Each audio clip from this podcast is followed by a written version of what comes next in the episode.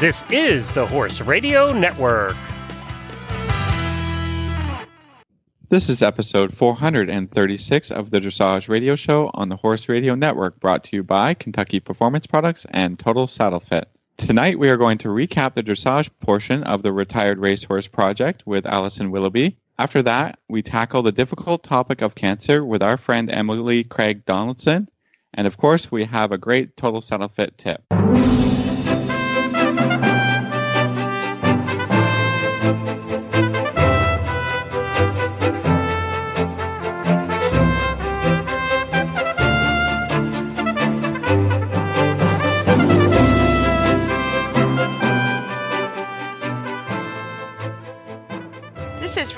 Reese Stanfield from Georgetown, Kentucky. And this is Philip Parks from Rockwood, Ontario, and you're listening to the Dressage Radio Show.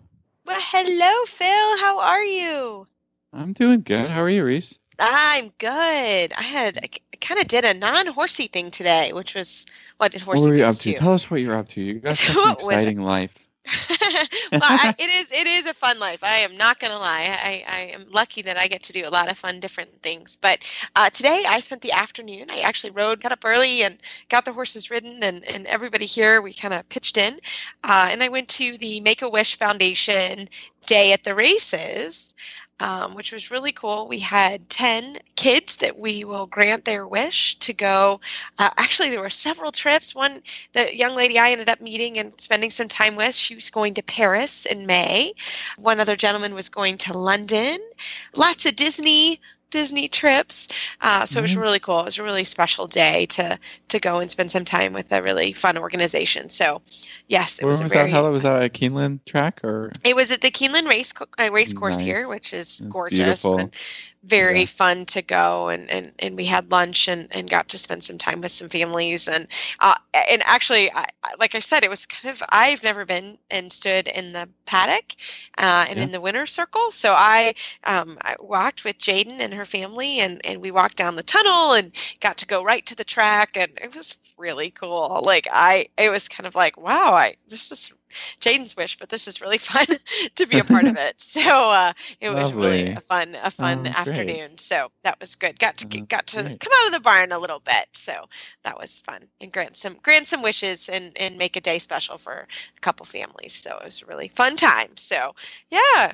And uh, we're we're just busy getting ready for nationals here, and a lot of friends are calling me, and and oh, I can't wait. It's going to be quite quite a week, and we're going to really all enjoy having everybody come into Lexington. So, uh, if anybody needs any help, give me a call. I'm happy to happy to help in any way I can. So, Good. yeah, Good. Well, So- we've got some administrative stuff to take Yes. care of.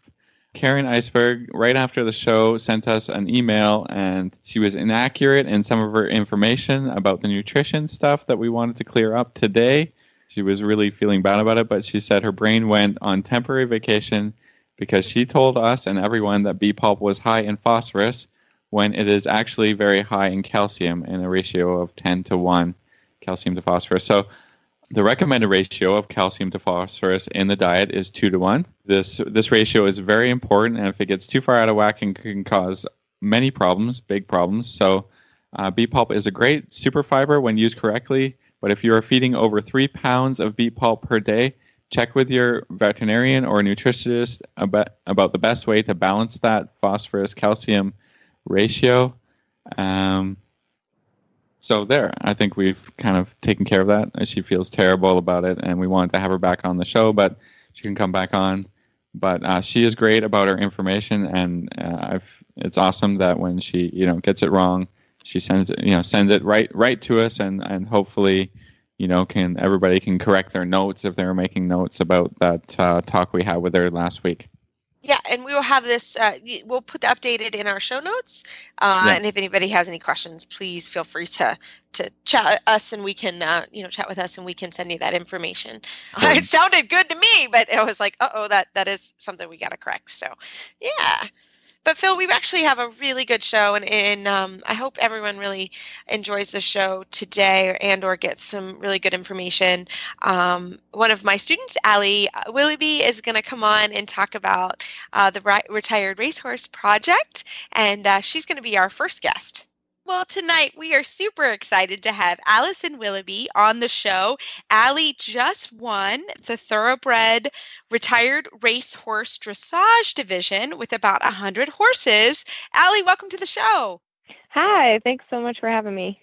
Well, we are super excited to hear. First, tell us a little bit about the Retired Racehorse Project in general. What, tell us a little um, bit about and how the dressage sort of comes in. Yeah, well, it is just it's a really cool kind of up and coming competition. I think this year was like their third year uh, running, and um, it's a trainers competition, uh, which I think is really cool and unique. Um, something that I enjoyed, and you're given like a limited amount of time to start your horse. Your horse. Um, there's a requirements on when your horse would have had to run the last. So it has to have actively been in training or ran races um, within a certain period of time of the makeover, and you're not allowed to start riding your horse um, until December 1st of the year previous. Um, so it's kind of just a who can prepare their horse the best um, within a certain period of time um, to the makeover. Right. And so tell us about uh, chapter two, or you call him Deuce, right?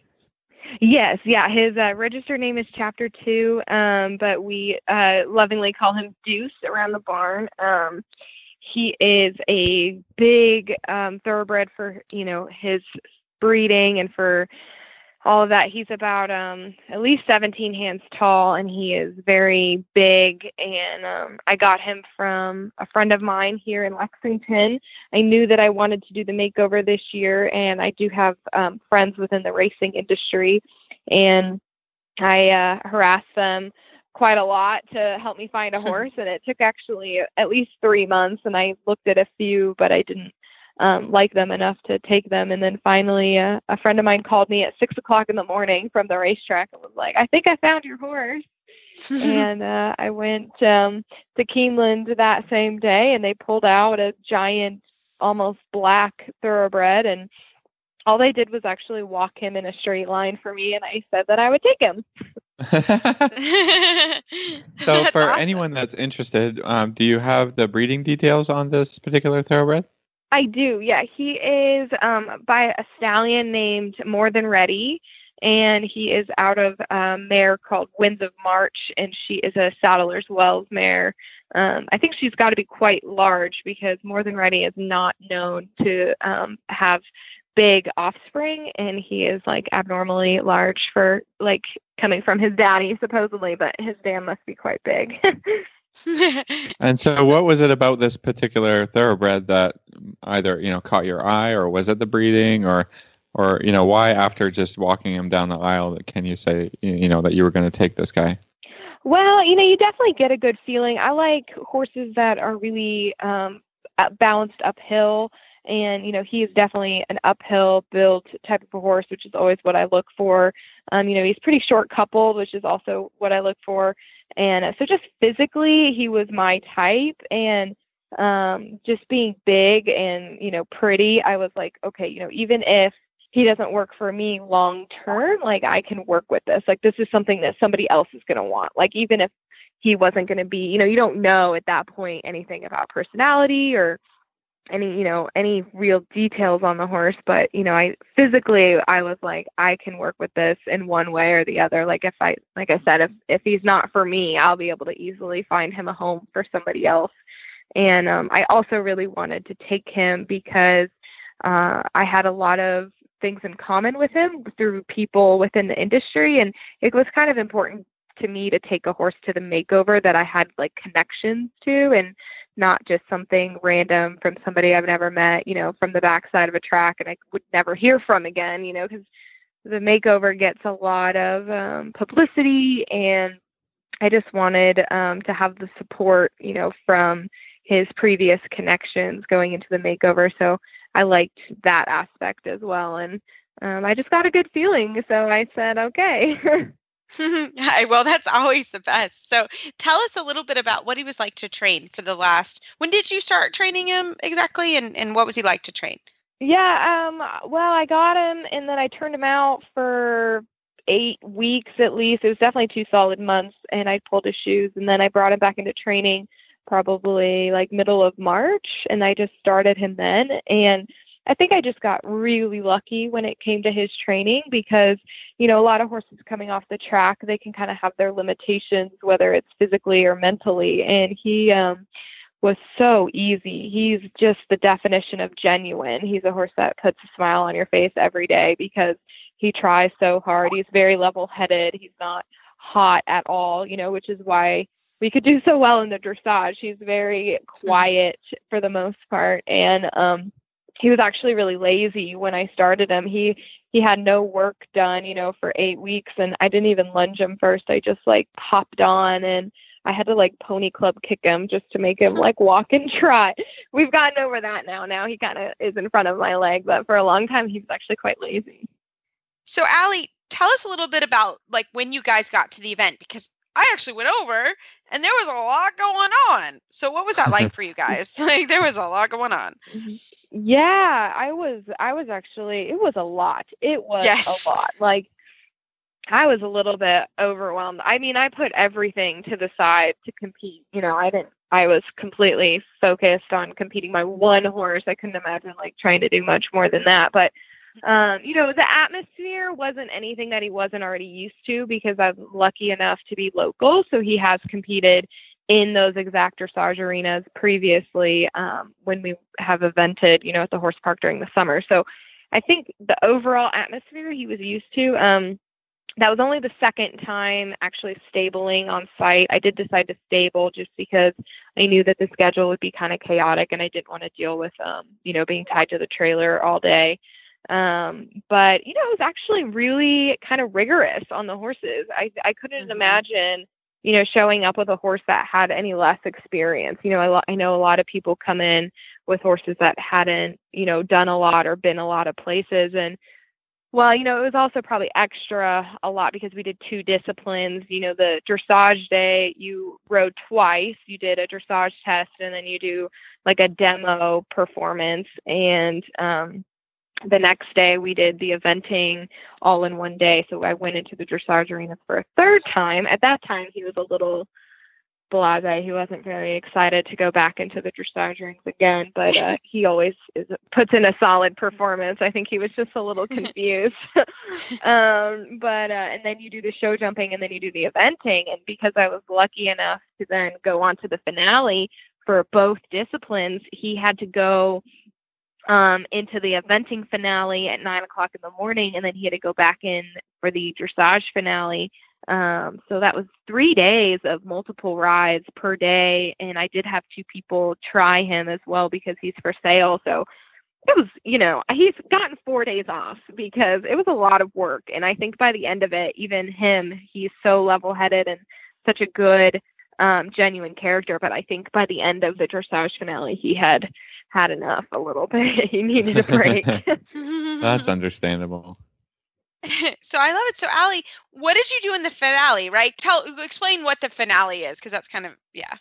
Yeah, it's super cool. They bring in the top five, you know, because like we said, there the division is like 90 people. You know, I don't really know how they can judge that many people all against each other. You know, it's really tough. So they bring in the top five for a chance to add more points to your score. So you can actually overtake people or, you know, drop down just depending on how you do in the finale. It's another opportunity to get more points. Um, and the dressage, um, they did it kind of like the demo where they gave you four minutes and you could just do whatever you wanted um, for four minutes, and you got to even like pick a song. I made a big deal about what song I wanted to play, but um, you know, and you could just demonstrate whatever you wanted. And um, I was actually really conservative with my horse all weekend. Um, I played it safe, and I think it obviously benefited me a lot to kind of play it safe and kind of do what I knew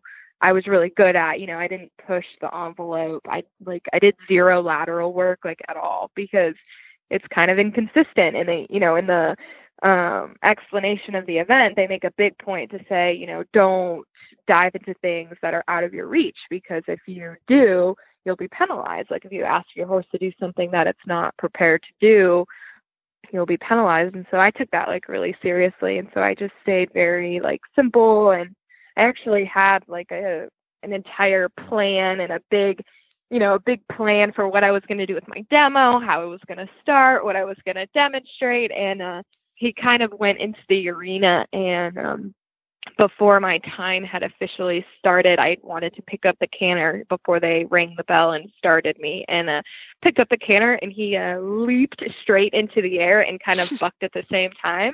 And he has never done anything like that with me before. And I was like, oh no, like oh no, you know, and I think that's what I mean when I just said he was over it. Like he uh he didn't really want to he's a good guy. Like, you know, he still tried, but for a horse that has, is literally Yeah, foot that's perfect, so amateur friendly. Yeah, you know, he's normally the easiest. I could put a child on him and, you know, trust him to the moon. So when he did that, I kind of panicked and I got super nervous and you're in front of all of these people that my plan just like totally went out, the, went out the window. window.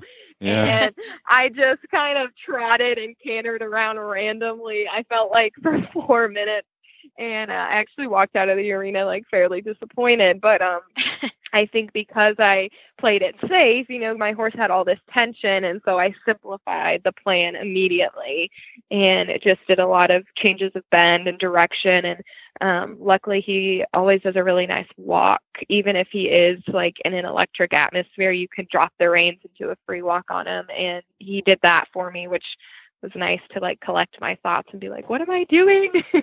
um, but uh, yeah, and I think that uh, you know it's just nice to be rewarded for some simplicity. I love it. So what's the plan with him next? What are you doing? Um, I don't really know. It's been kind of a crazy summer, especially a really crazy September. And um, you know, he is for sale. You know, my end goal with all of my horses is to find them, you know, the perfect home. I'm definitely not in any hurry to sell him. I'd really enjoy competing him next season um, and furthering his training in both the eventing and the dressage. But you know, he can really he he's really primed to go in any direction. I'd say his basics are really strong, and um, he's a beautiful horse that could really go go anywhere, like I said. But um, yeah, so you know he is for sale. I'd like to eventually find him a home, but if I still have him next season, I'll enjoy moving him up the levels. And you know, I'm not I'm not in any hurry to sell him. That's for sure. I bet not. So, how about yourself, right? You just started a business. So, how could people get a hold of you uh, for training with their off the track thoroughbreds? Yeah, that would be great. Yep, I uh, finally branched out and you know did away with my amateur status, and I was like, okay, you know, time to start making money and just put myself out there. And um, I've enjoyed that so much so far. I love teaching the flat lessons. I I always leave all my lessons feeling very like fulfilled, and it just doesn't feel like work to me. I really enjoy helping people, and um, yeah, I just um I don't have a working website yet, but my cell phone or you know Facebook or any of those means, I'm willing to travel and help people at their farms. And I definitely would say that the off the track thoroughbred has become like a a niche for me, something that I'm really invested in. I like helping people with their their thoroughbreds who are more than capable of doing great dressage. Yes, absolutely. Well, Allie, thanks so much for coming on and telling us about your time at the makeover, and we wish you well on your new adventure. Yes, thank you so much. I appreciate you having me. And um, yep, I'm looking for my horse for next year, and we'll be Yeah, back with a vengeance for the for the makeover 2018. I love it. I love it. Can't wait to see. cool. Thanks so much. The sun is just peeking above the tree line as you walk into the barn. You grab your horse's halter off the hook and head out to the field. The dew shimmers in the sun as you walk across the damp grass. You call his name and his head comes up as he walks toward you looking for the apple in your pocket. You take your time grooming, enjoying the peace and quiet in the empty barn. A refreshing breeze greets you as you start down the tree lined path. Your horse ambles along on a loose rein as you both enjoy a relaxing ride. The feeling you get on an early morning hack is why we do what we do at Kentucky Performance Products. This feeling is brought to you by Micro-Phase. Fill the nutritional gaps in your horse's diet Micro-Phase Vitamin and Mineral Supplement is a low calorie way to provide your horse with the vitamins and minerals missing from their diet. The horse that matters to you matters to us. Well, tonight it really truly is an honor to have our friend Emily Craig Donaldson on of Donaldson Dressage. And Emily, welcome to the show. You have quite a story, my friend. Thank you. Yeah, it's been a crazy up and down year. Yes, it sounds so. like it. Well, well, tell us your story. I mean, we uh, you just read, wrote a great Chronicle the Horse blog, um, and you know we're, we're friends, and so we we knew what was going on a little bit. But tell our listeners kind of what's been going on in your life. Uh, so I um, found a lump back in the end of June, early July, and uh, like most young horse trainers, most young people, um, I was busy and kind of was procrastinating about having it checked out. Um, and uh, so finally did um, go to the doctor in early August, and he confirmed that there was a second lump. And so they ordered a, um, this is in my left breast, they ordered a mammogram and an ultrasound. And um, they didn't like the look of what they saw in the ultrasound. So then I had to have a core biopsy done and um, and then on August 17th, uh, the radiologist that did the biopsy gave me a call like close to six o'clock at night. I was driving home from the barn and um, broke the news that it was cancer. And uh, I had a feeling, just gut feeling after the ultrasound that that it wasn't good. Um, and obviously, you play head games with yourself and you go back and forth thinking, well, you know, it might just be a cyst because I had a cyst in my right breast, and um, so I was pretty religious about doing self exams as a result. And uh, and so, you know, it's just it's such a uh, plays with your head. Um, sure. So August seventeenth, found out pretty promptly. That was a Thursday. The following, I think it was the following Monday. I even met with my surgeon to be. I had a nurse. I have a nurse navigator that works for University of Pennsylvania, who um, who's been amazing throughout the whole process and scheduling my appointments and um, moving things along. And she and my surgeon both really seemed to get that I was um, self-employed, uh, active, and um, had things to do. yeah. So, um, Busy. so they were Busy, about yeah. sort of listening. Yeah, and I, I was pretty obnoxious, saying, "Okay, well, my surgeon said she operates on Mondays and Fridays," and I thought, "Okay, how about this Friday? she said, no. I said, okay, the following Monday, no. So I'm like, okay, how about the following Friday? And uh, so I got her to commit to September 1st. But I had to do, had to have a breast MRI done, blood work, chest x ray, bone scan, genetic testing. There might have been one other thing. Um, so I had to get through all that stuff before they would commit to surgery. And obviously, they don't want to put you in for a block of time and then only to find out that something came back on one of those tests which would prevent you from you know having the surgery. So understandably they they don't want to um, yeah. lose the spot to somebody that you know isn't ready for surgery. So thankfully everything worked out. And um, i rode i managed to get to the barn i had to be at the hospital at 8.15 that friday. And so um, i managed to get to the barn early and ride at least audi my one FEI horse that was going to Devon, and so I thought, well, at least something to do. I wasn't allowed to eat um, I had to fast, and uh, so I got one ride in. Spent two nights in the hospital, and which actually it's really weird to say this, but it was really really pleasant and enjoyable. It was quiet because it was a holiday weekend. The nurses were amazing, and um, so my husband got to stay with me there, and uh, that went smoothly. And then discharged Sunday had two drains in, one on each side, because I had a bilateral mastectomy. Backtrack, I did the genetic testing and I'd made the decision, mostly just for peace of mind, to take both breasts off. And um, I thought I don't want to go through life. If I have a long life, I don't want to go through it worrying about bed rest. And uh, the day of the surgery, my doctor got the genetic testing back confirming that I was positive for genetic mutation. So it basically just um, reinforced that my decision to do bilateral mastectomy made sense because she would have encouraged it anyway. So you know, that's sort of neither her, neither here nor there at that point. And uh, so pathology showed she took out six lymph nodes, sentinel node test um, on the left side. Everything was clear. Lymph nodes were clear. So that was all good. Two tumors were not connected. But I did have DCIS, which is breast tissue that's non invasive cancer. Um, so the whole lower half of my breast was filled with DCIS. So it's sort of like a kind of a nasty playground. And uh, there were two, two, two tumors, uh, invasive mammary carcinoma situated within the DCIS. So it was not a really happy place.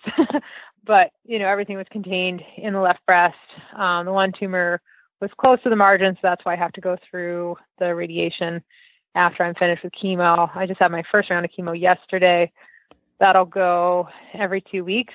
I do eight cycles, eight treatments um, over a 16 week period, assuming that, you know, there are no complications, but that's the plan.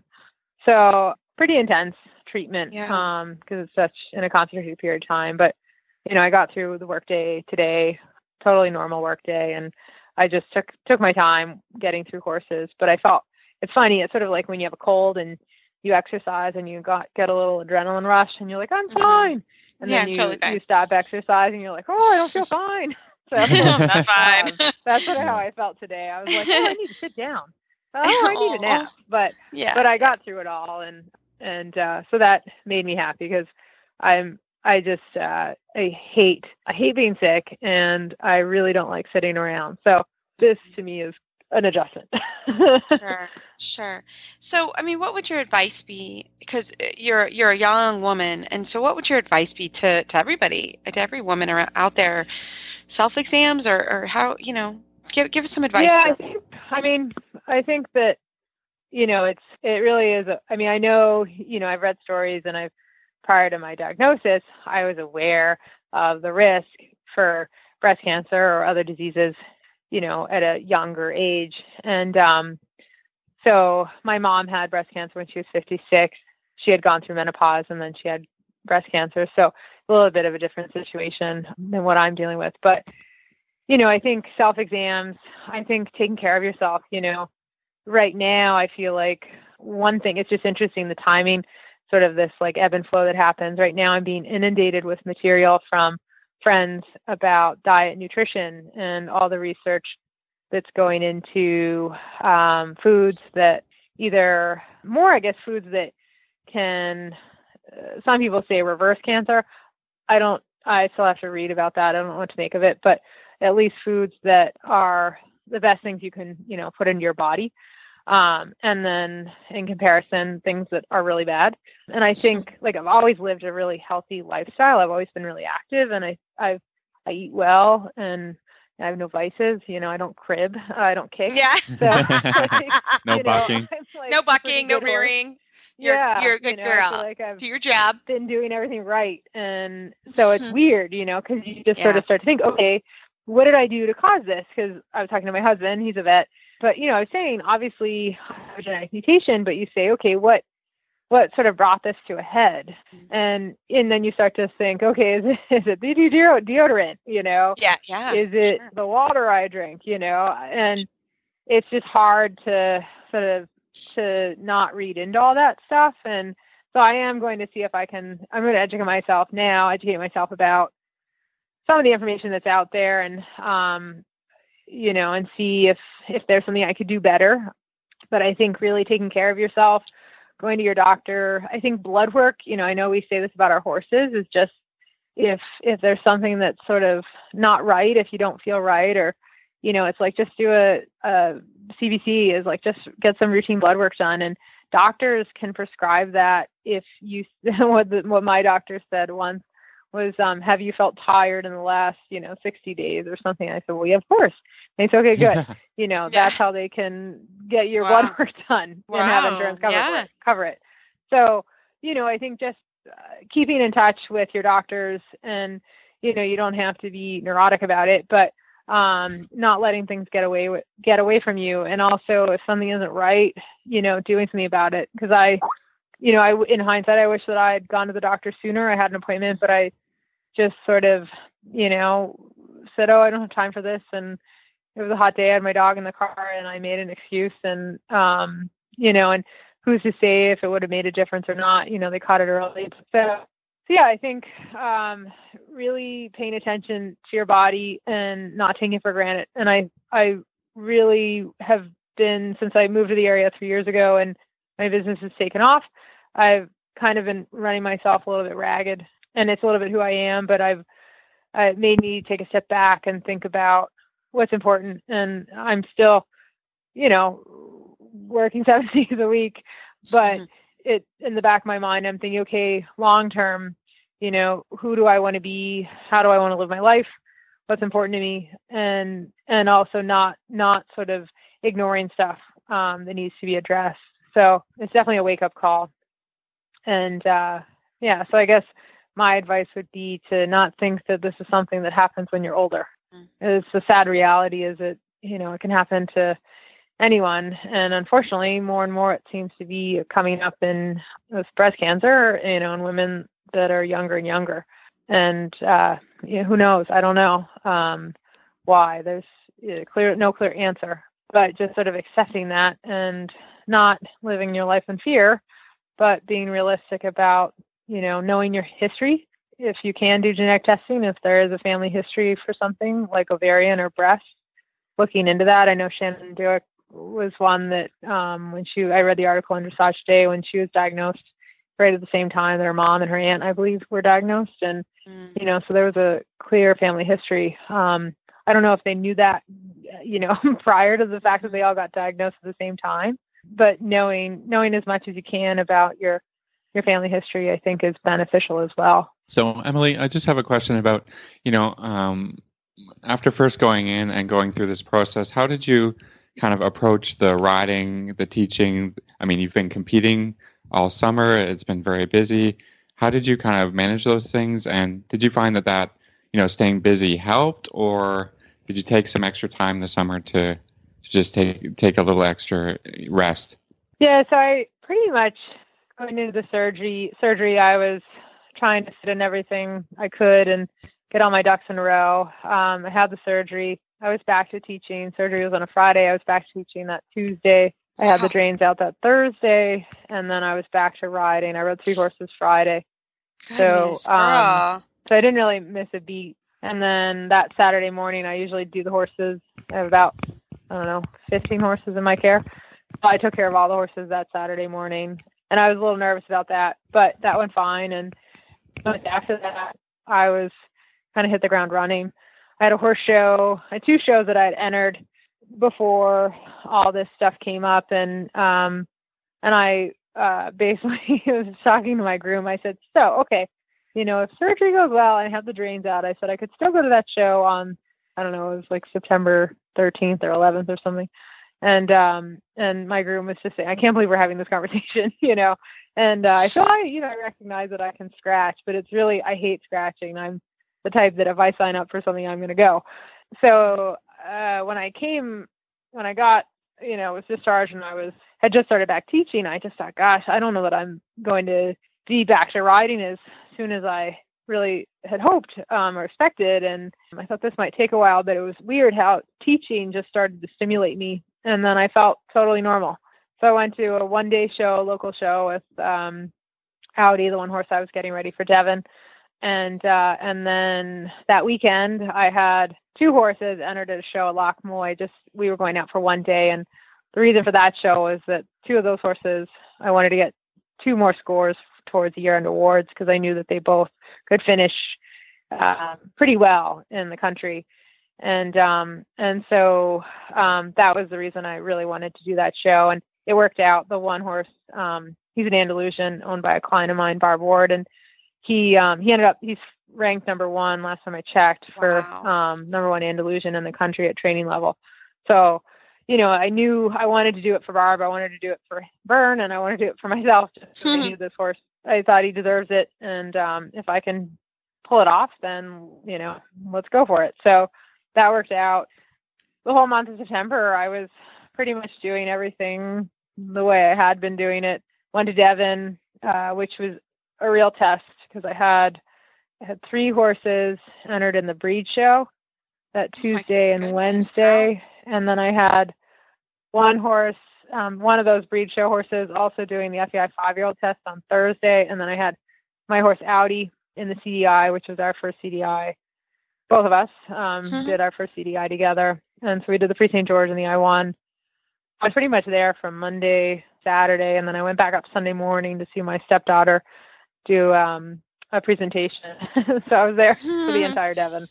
Wow. Um, and then we turned around and went regionals the Wednesday after Devon, and that went really well. And um, and now we're going to go to Kentucky because Yay! Byrne won his training Oh, level. nice. um, yeah, he won the training level championship. So Barb is great, his owner. Um, throughout all of this, she's basically said if you know she's trusted me, sort of deferred to me if she thinks that I, you know, want to go for it and I feel up for it, she's willing to back me, and I'm really really lucky. And you know, so far everything's worked out, and so the plan is to go to Kentucky. So we're just sorting out the details now. Um, Yay. that'll be after my third treatment. But you know, I'll be like jacked up on steroids and anti-nausea medicine, so I'll get through two tests, and then I can just you know sleep that relax. weekend. So I'm not yes, too worried. Relax. relax. Wow. so Oh my goodness, girl. You're I mean really just such an impressive story and and we're so thankful that you came on to the show to tell us about it and um but we we also wanted to ask you how was Devon this year? What was it like to be there? We haven't talked about Devon at all, so we're going to change gears a little bit. Uh, Devon was great. The weather was beautiful. It was hot, but um, as the show went on, it cooled off a little bit. It was uh, it was a little bit of a quieter Devon, but still, it was really pleasant. Just the right number of horses in the breed show. It wasn't you know it wasn't sort of chaotic like it has been in years past, where you have all these young horses running around loose. It was really, really, really nice, and uh, I think they do a great job with the the arenas and managing the layout, you know, the constraints of the the grounds and making it work. Uh, vendors, I think, did really well. I had a um, sponsors there, and they were really pleased with business, so that was great. Made up for two years in a row of rain and cold, Mm-hmm. and um, uh, so yeah, my I had a three year old that ran in hand. I didn't run him. I had um, uh, High Point Hanoverians ran him. It's a three year old that I backed this summer. So um, so that was his first show, and he handled it really well. And then I had a four year old that placed third. So Julian placed fifth in the in hand class for the three year old. And then I had a four year old, um, another client horse that was third in the um, under saddle class. That was his second show. And then a five year old that went in the Materiale. He was third in the Materiale qualifier and then didn't place in the Materiale championship, but he was really, really good. And then that same horse went in the FEI five year old test on Thursday and he was sixth. And then my horse Audi jogged that Thursday and um, was in the Prix St. George and the I-1. And he's this has been his first year. He showed three Prix St. Georges in 2016. Um, and then I bumped him back down to fourth level. And he won at Devon last year at fourth level. And so this year we came out just showing FEI and he's um he's definitely uh matured a lot and so made the plan of going to the CDI and um and he was great. He had the best test he's ever had at Prix St. George on Friday. Just doesn't he is not quite at the point where he can really sort of present present himself in a really powerful um uphill way. You know, he just struggles with that and so it's it's a work in progress. But it was his best test by far, no mistakes. And um he got a 64, which I totally get. You know, I feel like when you are riding in front of the, the judges on the CDI panel, it's sort of like I feel like you're starting with a zero and you're earning like every point Every you can. point. from there, yeah. Yes, true. Totally Yeah. Well, so well, I have to was I have to like- shout out to our Canadians actually at the CDI Yeah. there because he kicked butt. Yeah. if Ashley Holzer was still showing for Canada, we would have swept every single class. I know, Um, I know. Yeah, the I'm she's Canadians with were us. amazing. Yeah, they Yeah. totally brought it. Um, And uh, Erin Crawford, so- she I think she won the six year olds in the CDI as well, right? Yeah, that's yeah, fantastic. she won the she won five year old and six year old, and then she had her Grand Prix horse, and she did really well. She had a great show. That's Um, exciting. and uh, she's on her way, or she is in Maine now. She's riding the Carl Hester Symposium Yeah. um, with the five-year-old fabulous. that did really well at Devon. So, Very Very nice. um, yeah, those darn Canadians. Yes, I'm Um, with you, they were girl. everywhere you looked, you saw maple leaf. It's like, oh my gosh, what's wrong with the Americans? Like the Canadians are so good about being patriotic. Amazing. And I, I You thought, it well, better. you know, we need to have little American flags on everything, Agreed. and you know, be more proud. Oh, I like it. We're, we're, like we're used you're to you guys doing that about everything else, so I think it's okay. That's oh, why Oh, we have to bring Right. it when we go to Devon. oh, that's fantastic. I love it. I love it. Well, we Emily, we can't thank you enough for coming on and chatting with us uh, just about your story. And we hope, um, you know, that that people really do their self exams and they really pay attention because you're a young woman and it happens and it's very very scary. We've also all have a couple other friends uh, that have been diagnosed this summer too. So we're really thankful you came on the show. And uh, anybody has any questions or want to find out about your training, how can they find you online? So I um, have a website, emilydonaldsondressage.com, and um, have, I think, a pretty decent uh, social media presence uh, via Facebook and Instagram. Um, so I try to keep those sites pretty well updated.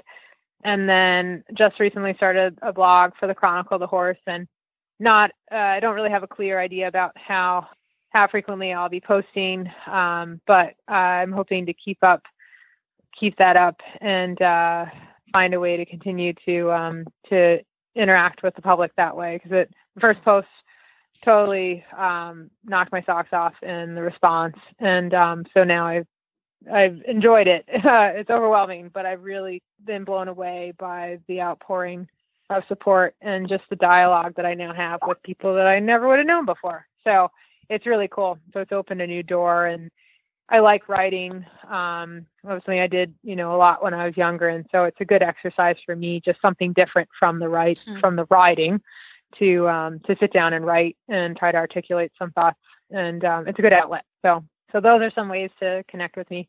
And uh, yeah, I'm in Eastern Pennsylvania, so awesome. So as a result of the blog, I had people contact me through through the Chronicle. They shared it on their Facebook page, and so that seems to be the um, sort of the primary um, way of people for people to reach out to you. Um, so I had a lot of comments, uh, unbelievable number of comments, and um, and then a lot of friends sharing the blog, and then I had uh, so many people contact me directly um, uh, with their own stories, um, advice, and and then also people sharing websites and links to other articles that had been written. And um, I was familiar with a few, um, and sort of, you know, it's always hard whenever you're trying to sort of express a thought. And you know, I was talking to Lauren Sprieser about this. Uh, I said, "So, what's your blog advice?" And you know she was laughing. She just said you know it's you're you're going to have people you're going to you know upset people. It's just sort of inevitable ne- inevitable. And um so it's just hard to not offend somebody. And so i know that there are some people that are like well you know i've had uh, this project has been going on and you know but for whatever reason i didn't know about it. And so now i do. And that's that's sort of great because that's the point. And so you know i learned about all these other um, people that have gone through this. Um, some of them contacted me directly, and we've maintained a dialogue, and they've been giving me advice about, you know, going into your first treatment, what to do, what not to do, um, you know, how to handle things, and and then and you know everybody's different in their body and how it responds to medication. Um, but you know, people have given me um, just some ideas about kind of the the cycle that you know you might go through after treatment and it's been great. Um it's i tend to be a pretty kind of i'd say in general a little bit of a private person. Um and so it's definitely kind of brought me out of my shell and um and i'm enjoying that. And just kind of having a casual um casual dialogue with people and and that's been very very nice so uh, I'm thankful to the Chronicle and Lisa Slade who presented me with this uh, opportunity because I think it's I think a lot of good could come of it, and that's my hope. Um, is that if they're, you know, I'm not, I don't want to sort of use this breast cancer diagnosis um, to uh, my my goal is not to use it to make myself into a celebrity. You know, that's not sort of my purpose. My purpose is really to see if there's something I can do to help somebody else. Also, at the same time, gain information for myself. So, which I am, but also if somebody else, you know, sort of God forbid, has to go through this, if there's something I can do to serve them and make their experience better, or encourage somebody to to go have that lump that they felt, you know, three weeks ago, go have it checked out, then that's that's you know that's something positive. Um.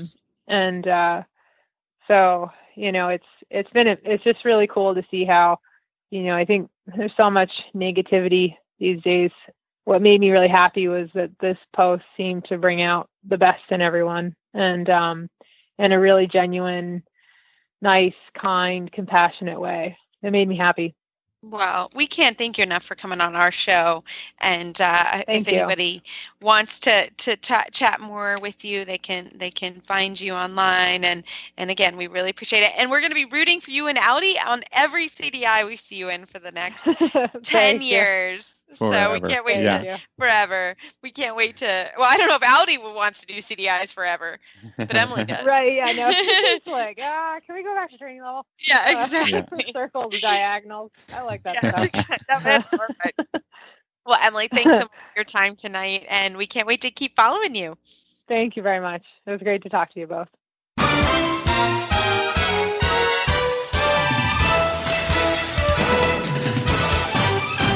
This week's dressage training tip is brought to you by Total Saddle Fit, home of the shoulder relief girth at totalsaddlefit.com. Well, Phil and everybody, you know how much we love the shoulder relief girth, but the synthetic shoulder relief girth is an awesome uh, way. I, I have them and use them actually. They're great. I have one horse that just it fits him super well. It's very affordable. It's antimicrobial. It's easy to clean. I think Justin did this girth just for me since uh, I think it did happen after you told him that you, Yeah. used the the hose on on the leather girth, and I think uh, you might have inspired this I think it uh, inspired the I synthetic inspired- version. Yes, but this one, the synthetic version, sits very this the same way as the as the leather one, and it sits in the natural girth grooves, um, and it sets uh, set back to attach the billets further back and prevents the saddle from being pulled onto the shoulders. It even works on saddles, every saddle, um, and it simply corrects the physics on how the girth sits on the horse. So we really use this. It's great. It has 100% wool fleece cover with it. Um, so we really, this is a great girth. It, again, the price point's uh, very, very affordable. Um, so you can get more information about it at totalsaddlefit.com.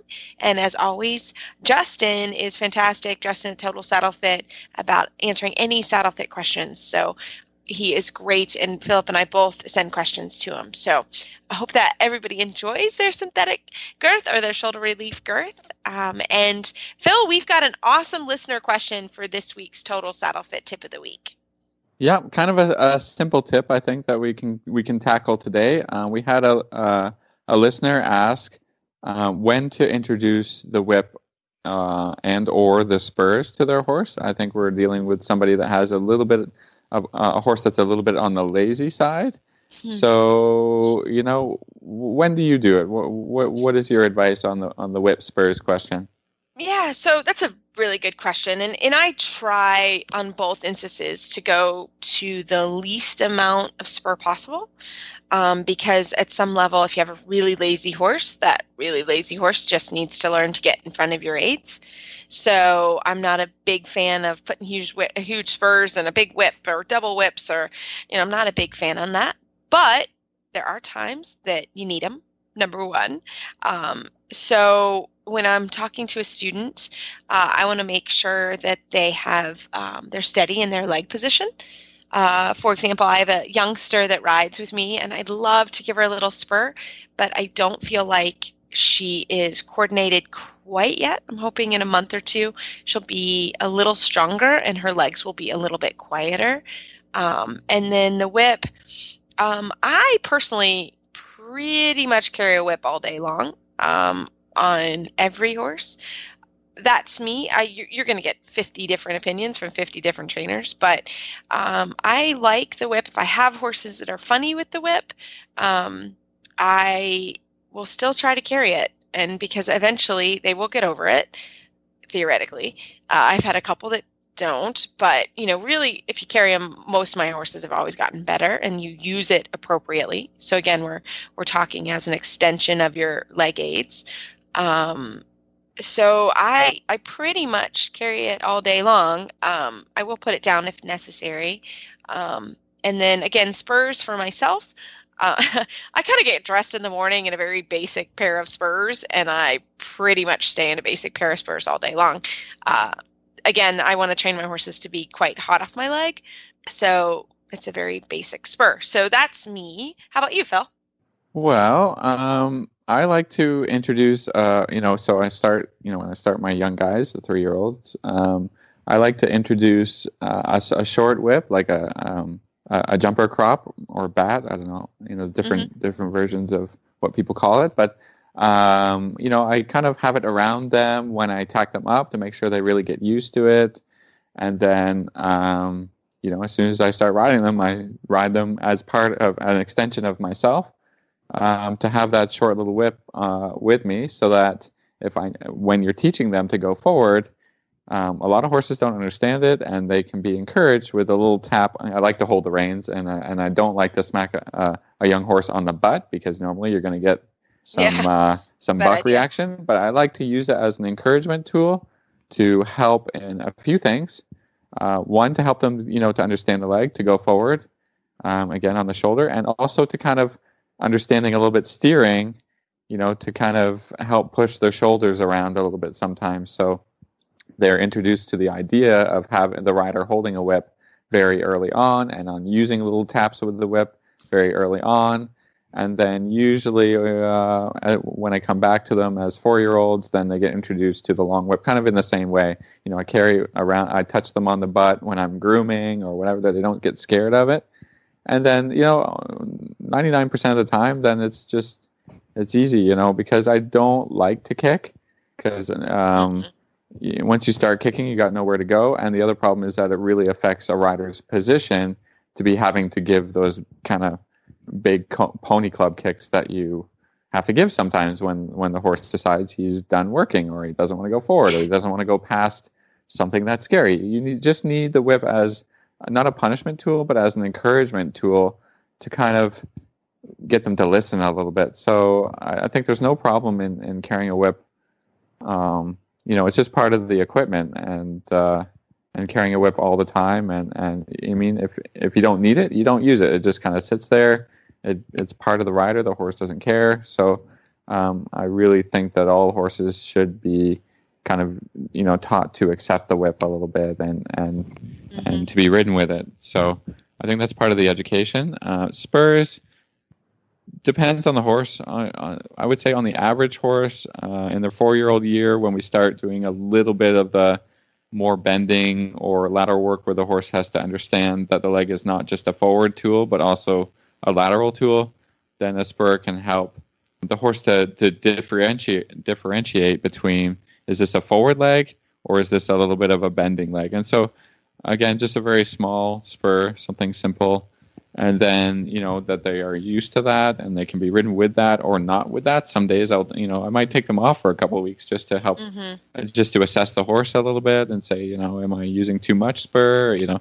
So i take it off and i ride without and then i ride with and you know whatever. But again it just is part of the equipment. Um, i think as we know when the horse goes to an fei competition that the spur is mandatory. So i think we're always sort of developing towards that idea um, because you don't want a seven year old horse that you're going to now be introducing new tools on. I think that's part of that can cause a problem, you know? So, you know, being used to all of the stuff when they're early on and, and just being careful about how you apply it and to constantly assess your position and how you're using these things is very important. And, and it's, it's not a problem. So, you know, I, I think you want to fix a problem with a really small aid rather than, like I said, than having to do a big a big kick all the time or or even intermittently. It's kind of throws a, everybody out of balance and it's not Yeah. effective. So these little tools can help when when used properly. So that's how I, that's how I approach it. I think that's sort of explains our philosophy behind it. And yeah, I hope that answers your question for sure. And good luck with it for for sure. Well, Phil, as always, we love email and Facebook shout outs. It's our favorite. And uh, we're working our way down the queue uh, of questions. Uh, but keep them coming because we like having a long queue of those. Those are fantastic. I think Um, we've I think we've got to do another episode, uh, maybe next week or the week after. Look look for an announcement because we're going to need new guests Mhm. um, for our our monthly segment about uh, question and answer series. We're going to try and do so. Look for a notice about that and send us a message. We want to answer and help with your training questions and problems. I think that's a lot of fun. We've really enjoyed the the first two uh, installments of that series, so uh, we're going to keep it going. keep them coming. I love it. Well, as always, you can find our show notes and links to today's guest on our website, dressageradio.com. Like us on Facebook, just search Dressage Radio Show. Follow us on t- Twitter at Horse Radio. My website is maplecrestfarmky.com, and my email is reese at horseradionetwork.com. I think the best way to find me is on Facebook or my email is philip at horseradionetwork.com. I'd like to thank our sponsors this week for allowing us to put on a good show. And don't forget to check out all the other shows on the Horse Radio Network at horseradionetwork.com. Everybody, keep your heels down and your shoulders back, and we'll talk to you next week.